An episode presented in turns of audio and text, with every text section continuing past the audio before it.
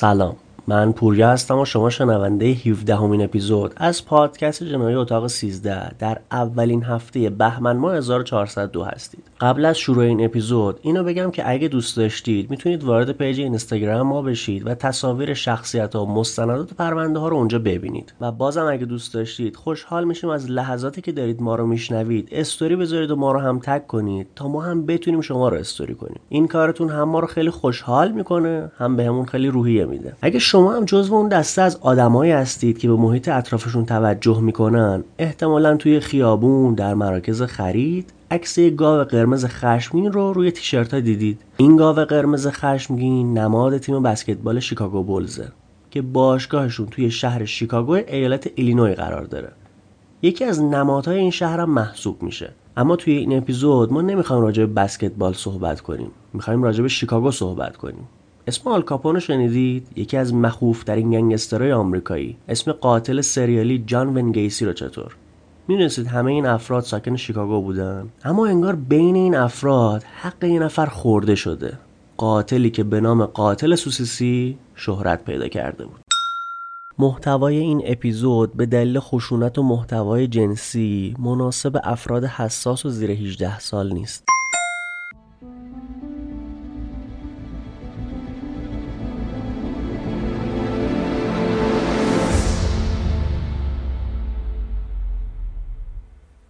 آدولف لوتگرد متولد 27 دسامبر 1845 در گوترسلای آلمان بود. آدولف از همون سن کودکی چند کلاسی درس می‌خونه و بعدش وارد بازار کار میشه و بعد یه مدت کارآموز میشه در صنعت چرم و دباغی.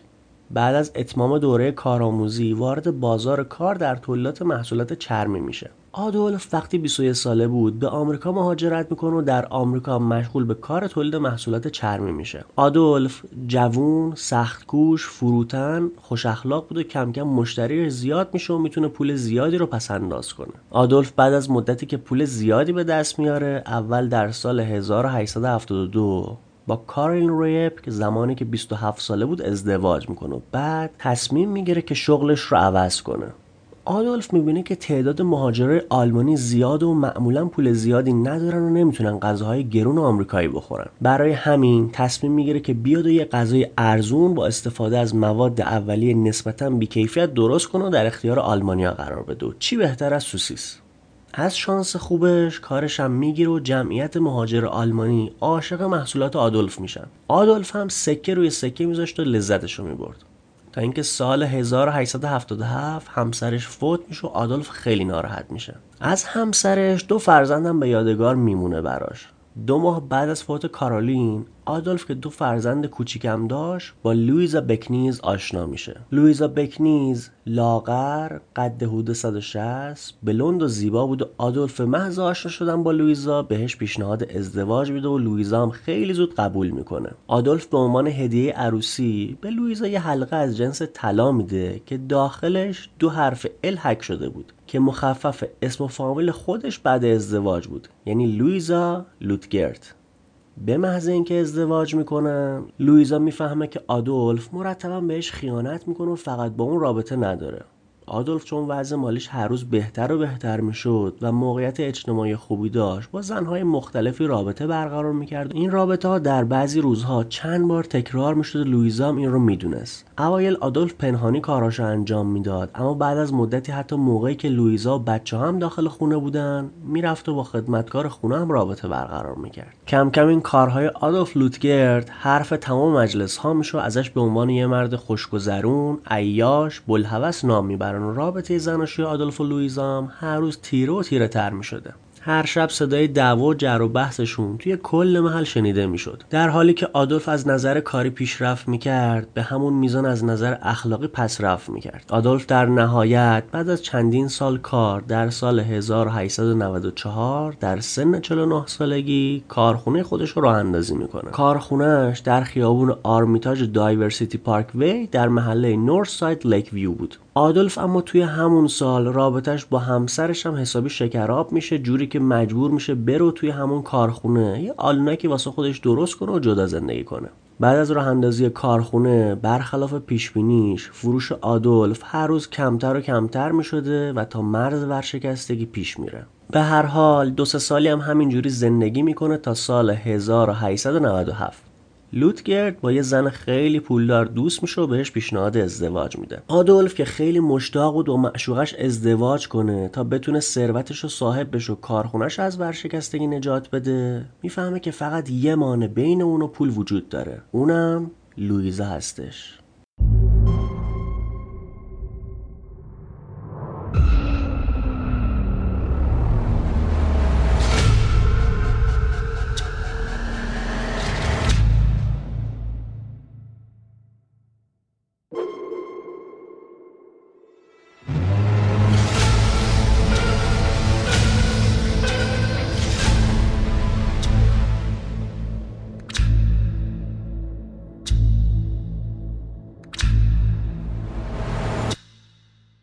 لویزا هم که از نقشه آدولف و شرط معشوقش با خبر میشه لج می‌کنه و میگه من نصف دارایاتو می‌خوام بعد با طلاق موافقت می‌کنم. پس آدولف تصمیم می‌گیره که لویزا رو کلا حذف کنه تا بتونه بدون اینکه پولی بهش پرداخت کنه با معشوقش ازدواج کنه. در 11 مارس 1897 آدولف میره سم آرسنیک و پودر پتاس می‌خره و در 24 آپریل یعنی یه ماه بعد به یکی از نگهباناش میگه این پودر پتاسو بریز توی بشکو ببر بذارش توی زیرزمین کارخونه. اما حتما دستکش دستت باشه چون تماسش با دست باعث سوختگی میشه. یه هفته بعد در یک ماه می آدولف لوتگرد نگهبان شب کارخونه فرانک بیالک رو صدا می‌کنه و میفرستش دنبال انجام یه کاری. وقتی فرانک بیالک برمیگرده می‌بینه آدولف در اصلی کارخونه رو قفل کرده. ازش می‌پرسه چرا در رو بستی؟ آدولف میگه همینجوری دلیل خاصی نداشت. امشب خیلی زحمت کشیدی. برو واسه خودت توی شهر بگرد و بعدش هم برو خونه استراحت کن. فرانک خوشحال میشه و میره. فردا شب فرانک برمیگرده به کارخونه تا شیفتش رو شروع کنه. آدولف میگه فرانک برو توی زیرزمین یه سری به آتیش زیر دیگا بزن. ببین فشارشون میزون است یا نه. گفتیم دیگه کارخونه آدولف کارخونه تولید محصولات پروتئینی بود. برای ضد عفونی کردن آب پس کردن محصولات نیاز مداوم به ایجاد گرما و حرارت برای دیگا داشتن. این کار هم از طریق هیزم و چوب و زغال سنگ انجام می‌دادن و مرتبا باید چک می‌کردن که همه چیز درست باشه. فرانک وقتی وارد زیرزمین میشه متوجه یه بوی تندی میشه مثل بوی گوشت سوخته. میره نزدیک دیگ و آتیش زغال سنگ. می‌بینه یه ماده سفید چسبناکی روی زمین و روی زغال ها هستش. یکم بیشتر که دقت می‌کنه می‌بینه لابلای اون آتیش استخون وجود داره. سری برمیگرده پیش آدولف و ماجرا رو تعریف می‌کنه. آدولف لوتگرت هم به فرانک میگه به هیچ کسی چی نگو. حتی یک کلمه. منم در عوضش بهترین زندگی رو برات فراهم می‌کنم. جوری که تا آخر عمر تعمین باشی و نیاز به کار نداشته باشی. فقط فورا برو هرچی که از اون مواد روی زمین و این ورون بر ریخته رو پاک کن و بریز دور. توی همون روز دوی می بچه های لویزا میان پیش آدولف میگن مامانمون گم شده نمی‌دونیم کجاست. آدولف میگه مامانتون رفته پیش خواهرش رو فکر نمی‌کنم حالا حالا برگرده. بچه هم چون سنشون کم بوده دیگه پیگیر نمیشن. اما دایشون یعنی برادر لویزا دیدریش یه نامه می نویسه برا خواهرش که ببینه لویزا پیشش هست یا نه. تا این نامه برو خواهرش جواب بده دو سه روز طول می‌کشه در شیش می. وقتی جواب نامه میاد دیدریش می‌فهمه خواهرش لویزا معلوم نیست کجاست فورا میره پیش پلیس و گزارش مفقود شدن خواهرش میده. خوشبختانه پرونده لویزا می‌رسه به کاپیتان هرمان شوتلر. که بهترین کارگاه شهر بود و به یه دلیل خیلی شهرت داشت. به کار بردن خشونت زیاد موقع اعتراف گرفتن. توی همون شیشه می هرمان شوتلر میره پیش آدولف لوتگرد و میگه شما بچه هاتون گفتید مادرشون رفته پیش خواهرش. اما وقتی بچه ها این رو به دایشون گفتن و اون پیگیری کرده متوجه شده که شما دروغ گفتید. همسرتون کجاست آقای لوتگرد؟ آدولف میگه بله من دروغ گفتم چون نمی‌خواستم در نگاه بچه ها مادرشون یه زن هرزه به نظر برسه. لویزا با یه مرد غریبه فرار کرده و معلومم نیست کجاست. هرمان شوتلر که خیلی باهوش بود همونجا می‌فهمه یه ریگی به کفش آدولف هست. اما چون نیروی پشتیبانی نداشته نمی‌خواست احیانا آدولف مشکوک بشه و سر نخواهی احتمال را از بین ببره. با آدولف میگه شما واقعا مرد شریف و درستکاری هستید که حتی اجازه ندادید خدشهای به حیثیت همسرتون وارد بشه و میره. فرداش در هفته می با یه گروه تجسس کامل وارد کارخونه میشه و میگه هیچ کس حق خروج از کارخونه رو نداره و تمام کارکنان باید فورا بیان توی حیات تا بررسی خودمون رو انجام بدیم. هرمان شوتلر اول میره سراغ زیرزمین می‌بینه چند تا مخزن بزرگ است که محل نگهداری محلول های ضد عفونی و آبجوش و حلالای مختلف هستن. هرمان میاد به آدولف میگه با نظارت ما این مخزن رو در وسط حیات تخلیه کنید که ببینیم توش چی هست. آدولف میگه این مواد گرون هستن. اگه تخلیه کنیم از بین میرن و به شدت مقاومت می‌کنه در برابر خالی کردن این مخزن ها که هرمان شوتلر دستور میده آدولف رو تحت نظارت نگه دارن و خودش به کارگر دستور میده مخازن رو ببرن وسط حیات تخلیه کنن. بعد از تخلیه مخزن ها در یکی از مخزن ها چند تیکه استخون پیدا میشه که هرمان به آدولف میگه این چیه؟